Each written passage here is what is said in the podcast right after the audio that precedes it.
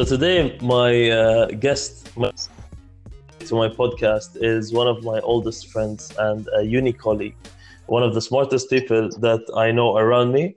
I'd love to surround myself by smart people so I can actually upgrade my brain, as they say, like in video games terms. Um, he has started. He has started his uh, degree in university in finance, and then continued to get his master's multi-talented person like you have no idea. Please welcome Hussein Atlasi. Uh, well, hello, Anas. And I would also like to extend my greetings to your audience. Uh, firstly, I would like to have to thank you for inviting me to your uh, to your podcast. I'm honored to be your first guest. Uh, you say a very lot of good things about me, and uh, I should point out that uh, you yourself are not short of good virtues. Uh, thank you very much. Thank you very much. The way I looked at it is that I was like, listen, I have benefited benefited from you like in, in so many ways, on so many intellectual levels. So I was like, listen, it, it would be really greedy not to share it with people. And uh, I, I would like to tap on a topic that was, uh, as they say, as a small personal monster. Uh, which was kind of contradicting because I was always a fan of computers, uh, hardware, software, and video games. But sort of, I grew a small fear from programming. I don't know. I always used to see it like as a weird alien language until we had so many talks, and you were able to help me uh, get my first steps into programming. Now, many people, um, and I am one of them, did not really grasp on the idea of how important uh, programming uh, is and how how it uh, taps into so many uh, parts in our lives. So, in this episode, I wanted to get your help with us to to be able to share your point on it, your take on it, and you have the microphone. Uh, thank you very much. Uh, I'm glad to be of help uh, to my friends. Uh, especially programming is a topic that I've been long interested in. Uh, I was very much uh, involved with computers, both hardware and software, even before I went to university. But I was never at a level that I could program. But I did start working with computers just at, at an early age because I was curious and my dad put me behind a computer and the curiosity just grew from there on and it never stopped. Uh, essentially, the thing with programming is saying that it's everywhere is an understatement. Uh, some people tend to think of, oh, this guy's a programmer. He must be designing uh, rockets for NASA. That's although it may be true for some people. It's so you, you have to give the credit to Hollywood that they always show the hackers and the programmers uh, either deep in the basement or they're multi-billion dollar industries and they're always tapping the keyboard in a very fast uh, manner and just things on the screen and i'm like that has totally nothing to do with programming. So the moment you dig into this world, you understand that zero of what shows on TV is what is reflected in reality. Uh, to be honest with you, that applies to any sort of uh, industry that you look at. If even if they start showing accountants on TV, what they show on TV and what happens in real life will be different. So programmers are not uh, excluded from those groups of people who are exaggerated on uh, television and in entertainment. Uh, so that that's sort of what if uh, Hussein, if you'd be able to help us and give us like a small examples of things that um, uh, for the naked eye of the normal user, they don't know that actually programming is the core of it in our daily lives, as an example. Uh, traffic lights. To be honest with you, there's literally a box every time you have a, an intersection where you have cars coming in from like three different directions there is a box in the corner of that intersection that's uh, hosting the program that the traffic lights are based on. And you can start paying attention to it uh, next time you're at an intersection. Start looking for a box at the corner of the intersection and that's the box that controls which lights go on and which lights uh, go red or green at the set intervals that's decided by the management system. So it's there, it's right so there in front of your eyes. Yeah, to, to break this down in a more uh, easier uh, to the ear, let's say, a type of explanation. No, so uh, because I, I had this, uh, um, let's say, wrong idea before, I used to think that, yes, it is a program, obviously, but it's sort of like timer. So in the uh, rush hours, it will be 20 seconds each. In the normal hours, it would be 30 seconds each. So it's a preset thing. But the more uh, you were able to explain to me that now, with the advancement of uh, the software, the hardware, the AI, being able to put sensors uh, in the street, uh, not only on the intersection, even the roads leading to the intersection, so that the computer or the brain or the programming of the intersection would understand the traffic before it actually reaches, and it would adapt the traffic lights to behave in a way well, uh, that's a very good point. Essentially, every time you have a system like the traffic system, which needs to increase, uh, basically the old system would just have a set timer where cars would come and go as per that timer. But then now you need to control that a bit to make sure it uh, adapts itself to the timeline of the day. So you can send one person there to figure that out and adapt that intersection to the rush hours. But then you scale that. You see, suddenly a city might have about a thousand intersections. It would not be cost efficient to have uh, to send a thousand people to check all of these intersections to uh, adapt each one of these to the rush hours. Essentially, what you get is a small team of 10 people who come and who come to you with a proposal and uh, say, listen, we'll write this program for you. This program is going to evaluate the number of cars on the, on the road at any point in time. And it's going to look at this day all the way back to what it was for a week, for a month, even for a year. And then we'll put it all in the system, and it's to adapt itself for traffic coming from which direction. And the next have an, intersection, they want to essentially build an intersection. They just put a machine there that learns how to adapt itself. It's uh, reducing a lot of the costs, increasing the benefits both for the city and the citizens of that city who use the traffic system. Perfect, perfect. Now, th- th- this have uh, striked uh, two, uh, three actually beautiful topics that I like, which is data, machine learning, and AI. But we, we will dig. This is, I would say, another tier, another topic for another uh, in-depth uh, talk later on. Uh, I I just want to still stay in the on the shore of uh, programming, as we say. Now, I, I would say we have drawn a, a clear picture of how programming can be seen and we have only brought a small example now we would come to the obvious examples of whether the software is on our computers on our mobile phones the applications the games even making a game itself is a sort it's it's programming basically it's programming.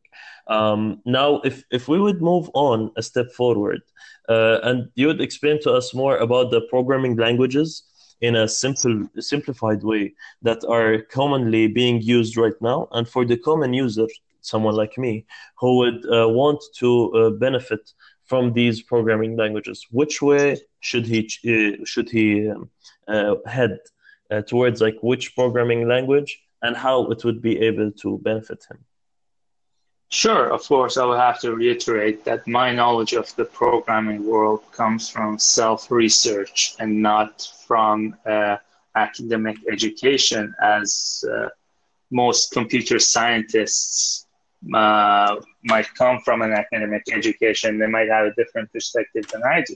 But I can explain my perspective uh, from a non programmer, someone who started as a non programmer which might benefit a lot more people uh, than if I were to explain the same thing from a computer science perspective. It's essentially, what we can summarize all of these as uh, languages come in different flavors, as many flavors as you can imagine.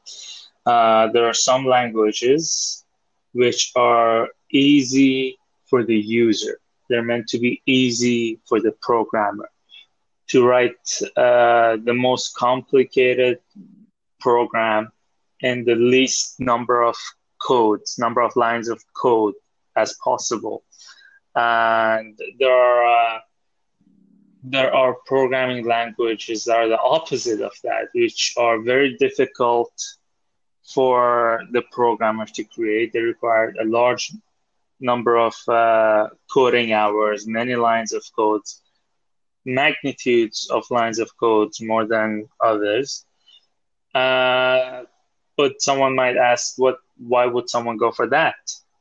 Well, essentially, uh, these would range on uh, a spectrum of high level and low level programming languages. A high level programming language is something that's easy for the programmer uh, one of the most famous uh, ones is Python.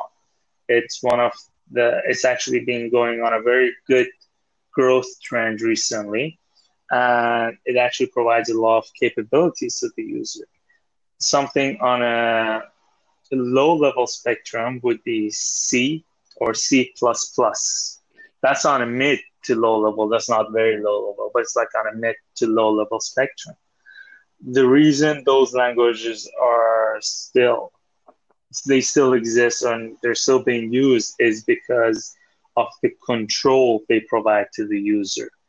If you're talking about applications uh, that are life critical or time critical, let's say you're looking at uh, softwares that are being used in a hospital, you would not use Python on those because Python, by its nature, will be slower because it does a lot of things automatically in the background to make it easier for the programmer.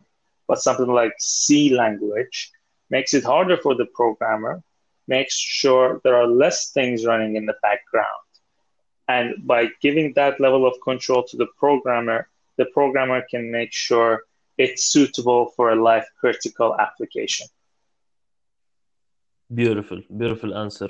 Now, uh, I um for our listeners, uh, I we had to go through this primer for you to have it in the back of your head. Now, um, the way the way I would understand things is by examples. So I'm just going to give you a small example here. Uh, in in my previous job and even in Hussein's previous job, uh, we were obviously since both of us comes from from a financial background, uh, our job was related to finance in the company as core as it can get, whether it was sales or in uh, planning. So when you talk about finance, you talk about money. So that's that's where we are the most important people in the company. Dealing with money, your number one priority. So uh, regardless what sort of job, whether you're an accountant, uh, planning, finance, so on and so forth, you would be using the most infamous program, which is Excel. Now, I used to think that Excel is just a normal program by Microsoft and they would like just build tables and help you arrange things. The deeper I got into Excel, and I would I would admit that I'm on a high intermediate level um, in in Excel, and I was able to create formulas and be able to crunch in big data. And then I came to understand the importance of it, and even my responsibilities started growing by that. So I'll give a small example where I was handling the budget um, for all five GCC countries, and it was above $25 million. Real money, $25 million, like no joke. And it was all under my hand.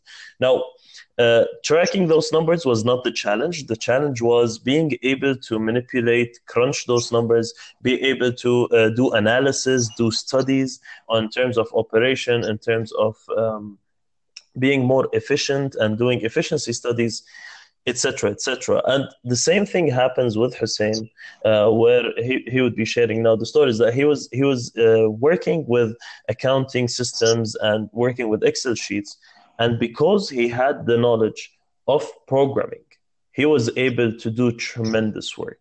So please share with us uh, the stories that you used to tell me uh, about uh, the dealing with big data at work.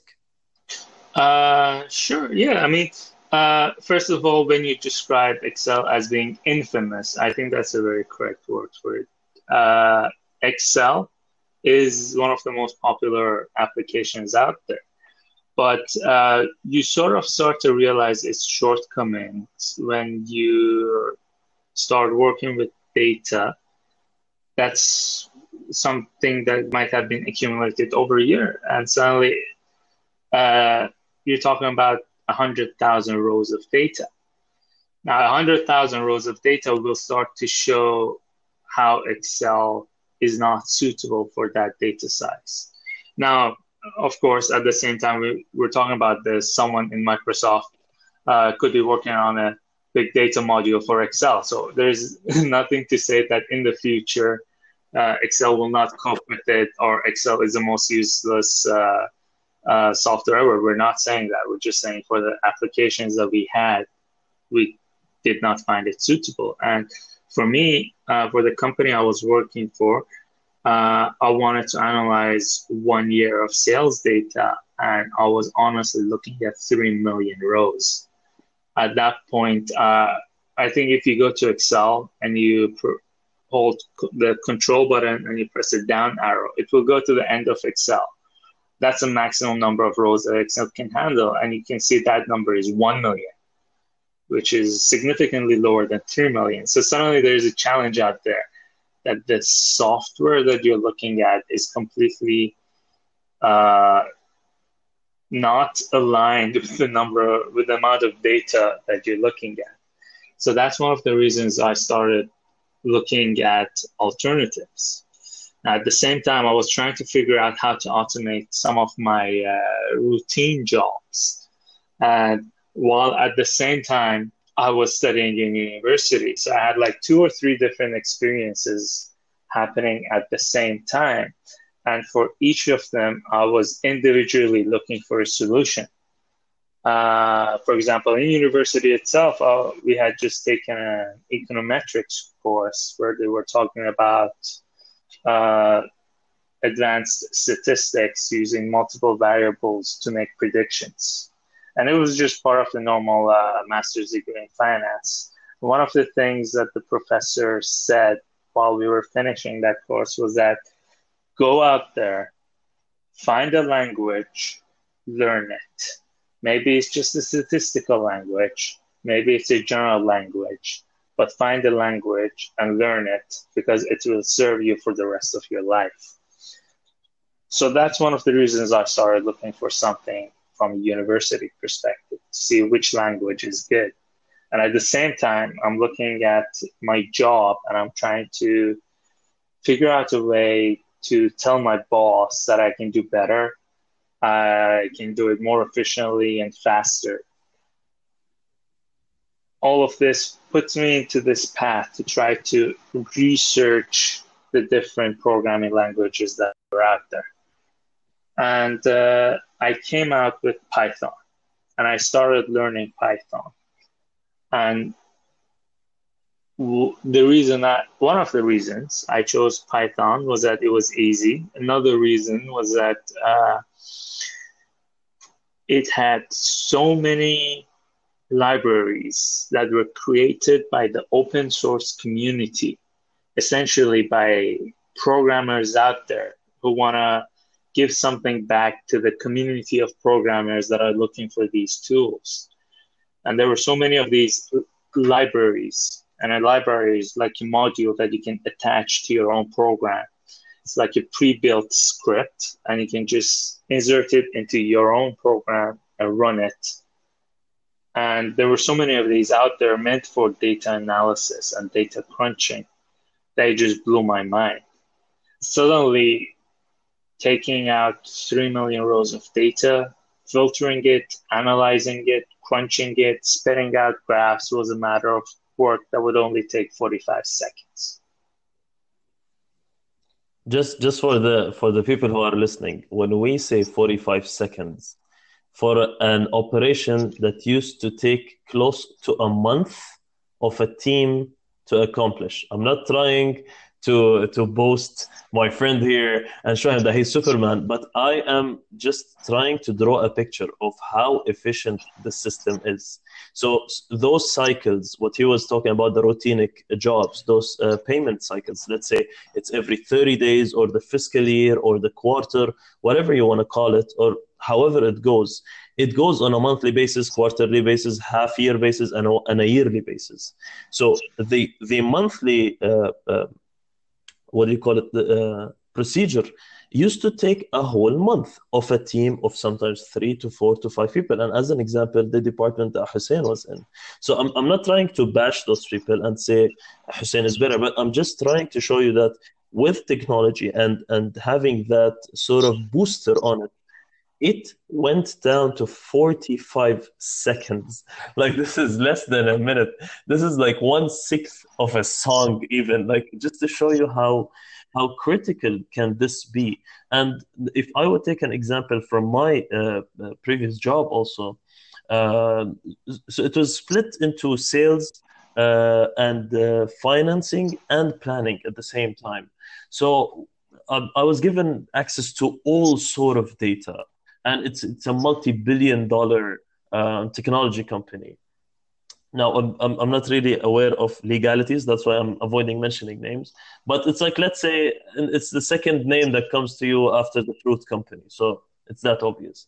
Anyway, so I, I, was, I was granted access to all of these data. And when I started applying, and mind you, I don't know programming. So just just going level one by going a bit advanced in, in Excel and being able to create formulas, pivot tables, uh, conditions, if statements, and be able to mix all of those together.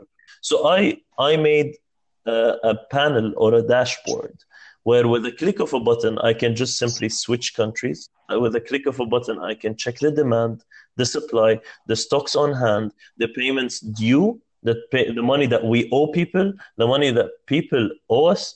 And when I came and showed it to my boss, and he said, "So who who was helping you out?" I was like, "Well, I did lots of overtime, but I was doing it basically on my own." And since he was, and I have to give it to him, he's such a great mentor.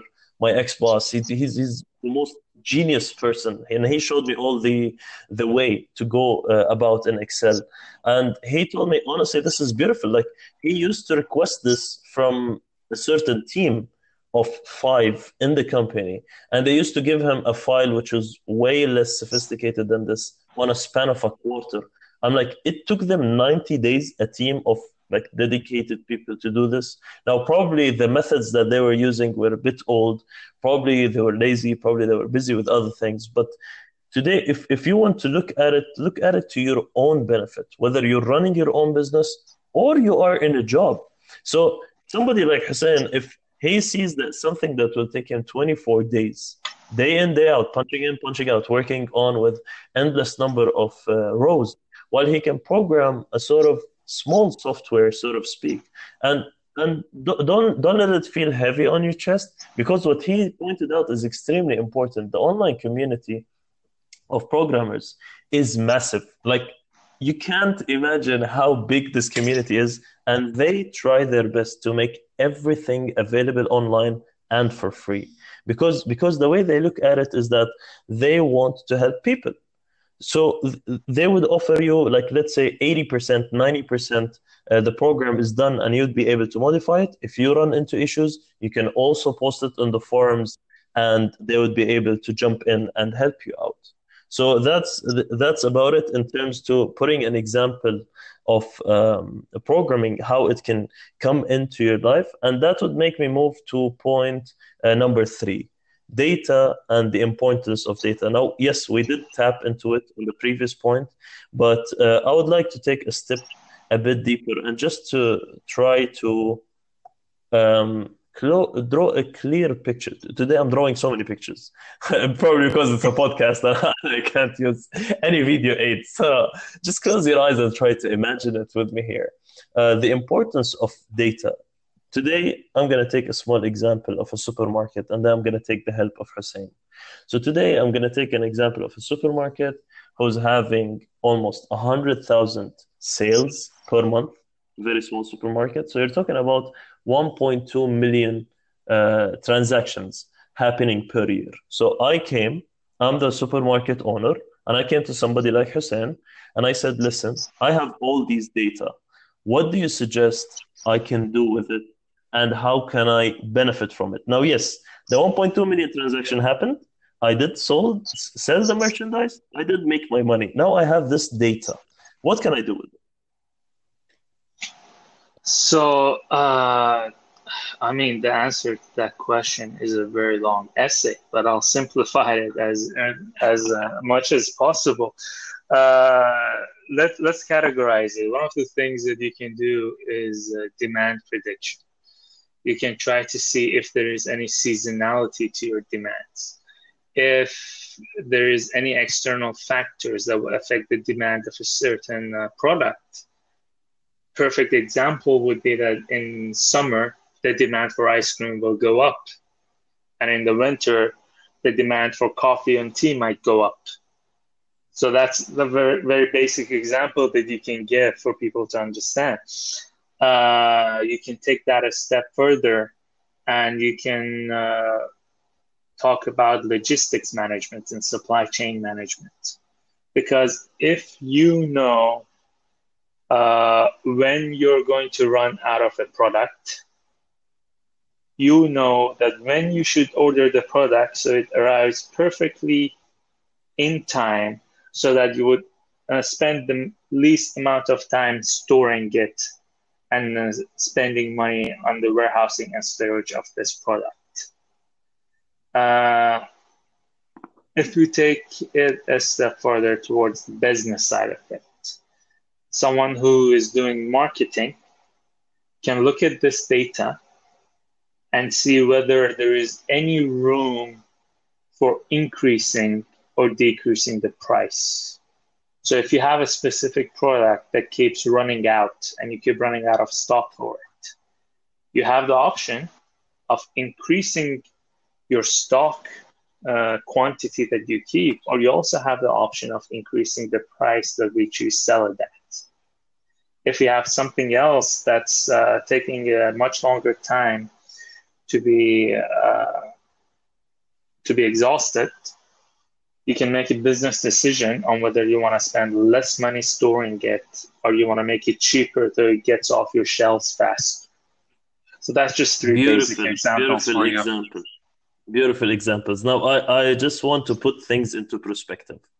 So I gave you this, and I love the example of ice cream and coffee and uh, how long does it stay on the shelf because for people who are not familiar with the supermarket business or hypermarkets or whatever, everything costs money. If it stays on the shelf too long, it costs money. If it stays in the warehouse for too long, it costs money. If it stays a bit longer than it's supposed to stay, it might, there is a very good chance, if, especially if it was from food products, it might be close to expiry dates or it would be expired. So this is a total loss. Um, uh, price sensitivity is an extremely big topic on its own. So he was not joking when he said it's an essay because every single answer is a study on its own. Because think about it this way supermarkets are all over the country. You're not selling anything unique, but you're selling it in high volumes because people use it every day. Every day, people need to eat. Every day, they need to buy diapers. Every day, they need to buy water. They need to buy coffee. It's the necessities of life. But it comes on the other side of it, or it's a double edged sword, where the other side would be everybody is listing or offering the same products. So, to put things into perspective, I gave Hussein all this data, and he was able to have a program, uh, uh, a code that he made, or a small program that can crunch in the numbers. If we would clock it or stopwatch it, you punch in those 1.2 million transactions and you wanted to know the demand and supply for coffee, seasonality, and ice cream. How long do you think it will take? Uh, if I put it in an algorithm that says give me the demand for these? Yes. How many seconds, how many minutes, how many hours it will take? I mean, honestly, graphing these, uh, if you have the right raw data, to be honest with you, whenever you talk about data analysis, cleaning your data is the one that takes the most amount of time. But let's assume that the data is clean and we have proper categories for each one. And you have a graphing algorithm ready, which is a normal thing. Most of these uh, visualization libraries are ready out there for you to just input your data. You take that 1.2 million rows and you put it in there and you say, for each category, give me one graph that shows throughout the year how the demand changes. I would expect that you would get your graph for each category in less than five minutes altogether. Nice. Actually, nice. five Now- minutes is a now- very long time. Yeah, yeah. Uh, I'm, I'm assuming you're using a very basic normal home computer. You're not running some pretty decent uh, hardware. But yeah, you're say taking your is- laptop. Yeah, yeah, yeah. It- It's a fair number. Let's say five minutes. Now, now keep in mind uh, the points that you mentioned are extremely beautiful and crucial. That yes, cleaning the data is one thing. So you you need to understand as a business owner, you're gonna go through a trial and uh, a trial and error period where, where you would say, okay, I need this information. I don't need this information. Uh, probably speak to the programmers where you need to fix this, do this, do that. But listen, once you have it up and ready no matter how big the data that you keep on getting, you can just simply start dumping it there. And to my knowledge, like this was a huge shocker for me once I started dealing with those retailers. I used to think they make money of selling products. I used to think they used to make big money from selling, um, you know, like when you go to the shelf, the shelf placement where your product is, uh, it, there's obviously a pricing scheme to it. And I thought they make money out of that. I thought they make money out of promotions or discounts. Bro, you can take all of this, all of this business, trash it to zero. And the amount of money they make out of data is beyond, like, my brain couldn't actually comprehend the amount of money. And I'm going to try to explain myself here. Think about it this way if I sell you a price for shelf placement, I have built a shelf in space in a rental area and I sold you a space. Yeah. So I have a cost and you paid me money. Same thing goes with promotions, etc., etc. Now, when you're talking about data, this data is in the air. It costs zero. You're simply downloading a file from your accounting system. It's costing you nothing, only moving your finger. All right. And they are able to sell it to those big retailers and even to any customer. You can just walk into any big chain today and, and be able to request this data, and, and they have a certain pricing scheme. Now, those, re- those uh, the competition became so fierce that they buy the data weekly. Imagine 52 weeks. They buy 52 weeks, week by week data. They don't wait until the end of the quarter or until the end of the month. They don't have that emu- that much time. They buy it weekly and they analyze it weekly. So small examples, not to dig so deep into it and get lost, but small beautiful examples that you said: demand and supply for ice cream or coffee, or uh, also also you mentioned uh, uh, an important thing which is logistics. So yes, I, would start selling this item at the beginning of the month, but if it arrives six days earlier or seven days earlier, it will just stay in the warehouse and occupy a space that I would have been utilizing it for something else. So shaving off all those small uh, things uh, that might cost you, and it will obviously maximize your profit. Um, this is a basic lesson in economics, not to stray away from topic, is that they take uh, three scenarios. Scenario number one is you uh, is you have an average price product and you sell it in a high price and you have a high price product and you sell it in a very very very high price and you have a low price product and you sell it in an average price.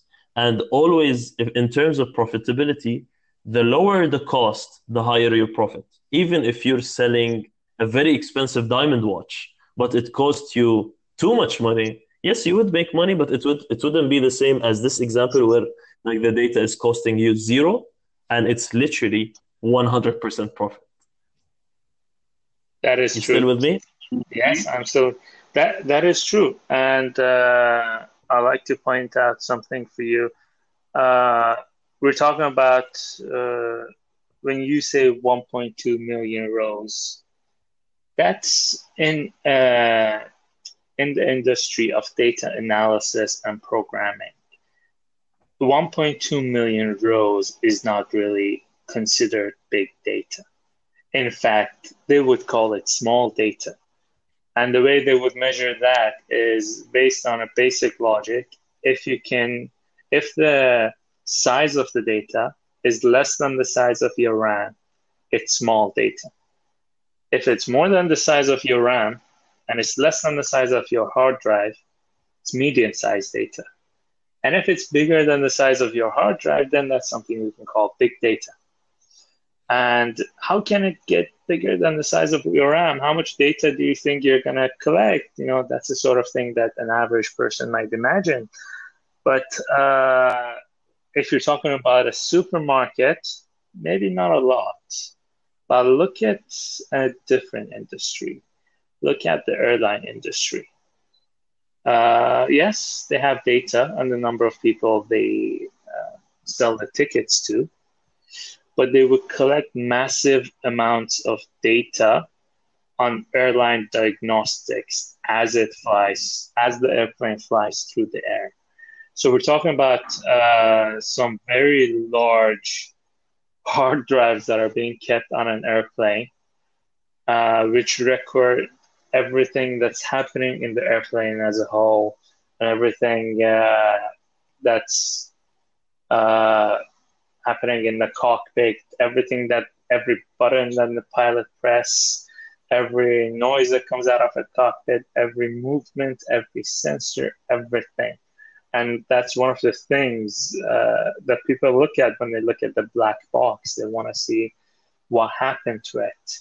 So going back to a question of uh, saving money, well, it's becoming a common known fact that uh, among the large enterprises, maybe not everyone, but all the large enterprises know that data is the key to having better business, having better customer service, having safer products, having uh, better customer churn, customers coming back uh, to buy your product again and again. Data is becoming uh, so valuable that, as you said, people are willing to pay hundreds of thousands of dollars for it. One small thing I can end um, today's episode on. Uh, I will assume you're a business owner, and I will ask you a question. Would you rather spend a big sum of money to advertise to 1 million customers, just like mass media, and probably uh, get, uh, let's say, mm, 1% maybe, okay, of customers, or maybe less than 1% that conversion rate, like real people will come and buy your thing? Or would you rather spend less money to target a thousand customers that maybe 900 of them would buy your product? Now, for, the common person, he would say, oh, from 1, 1 million, 1% is 10,000. Well, I would tell him, listen, your conversion rate is extremely low. I would rather, as a business, have a high conversion rate because when my targeting, yes, 900 people probably came into my store and bought, but my targeting to my audience is so accurate. I'm delivering the right message to the right people. You agree? Uh, I agree 100%. I think that's one of the uh, one of the f- in industries that has gained momentum after the data revolutions of the 21st century. I think targeted advertising will become uh, more and more common, and uh, it will grow at a significant degree beyond what it's already has. I mean, whatever you're using right now, it takes your data. If you're using Facebook, uh, if you're using Google, Google is one of the leaders of uh, data collection in the world. No one collects data as much as Google, regardless of what you heard about Facebook. Google has magnitudes more data on you than Facebook. And that is the revenue point targeted advertisement. Don't look at anything else that Google does. Google collects your data, and that's how they became a gazillionaire essentially by targeted advertisement. And their customers are happy. Uh, there's no argument against that. Targeted advertisements to the right people at the right time has the highest possible conversion rate, and it's always worth the price.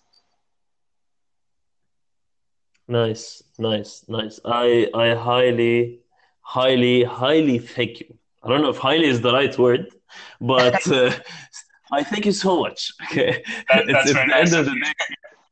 I had a long day today, so I'm, I'm running low on my energy.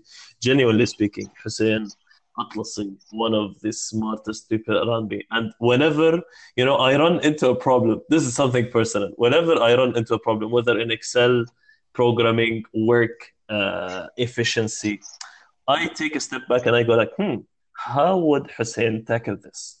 You know, he would always find the corner to cut, or you know, a couple of seconds to shave it off, or uh, excess weight that you don't need.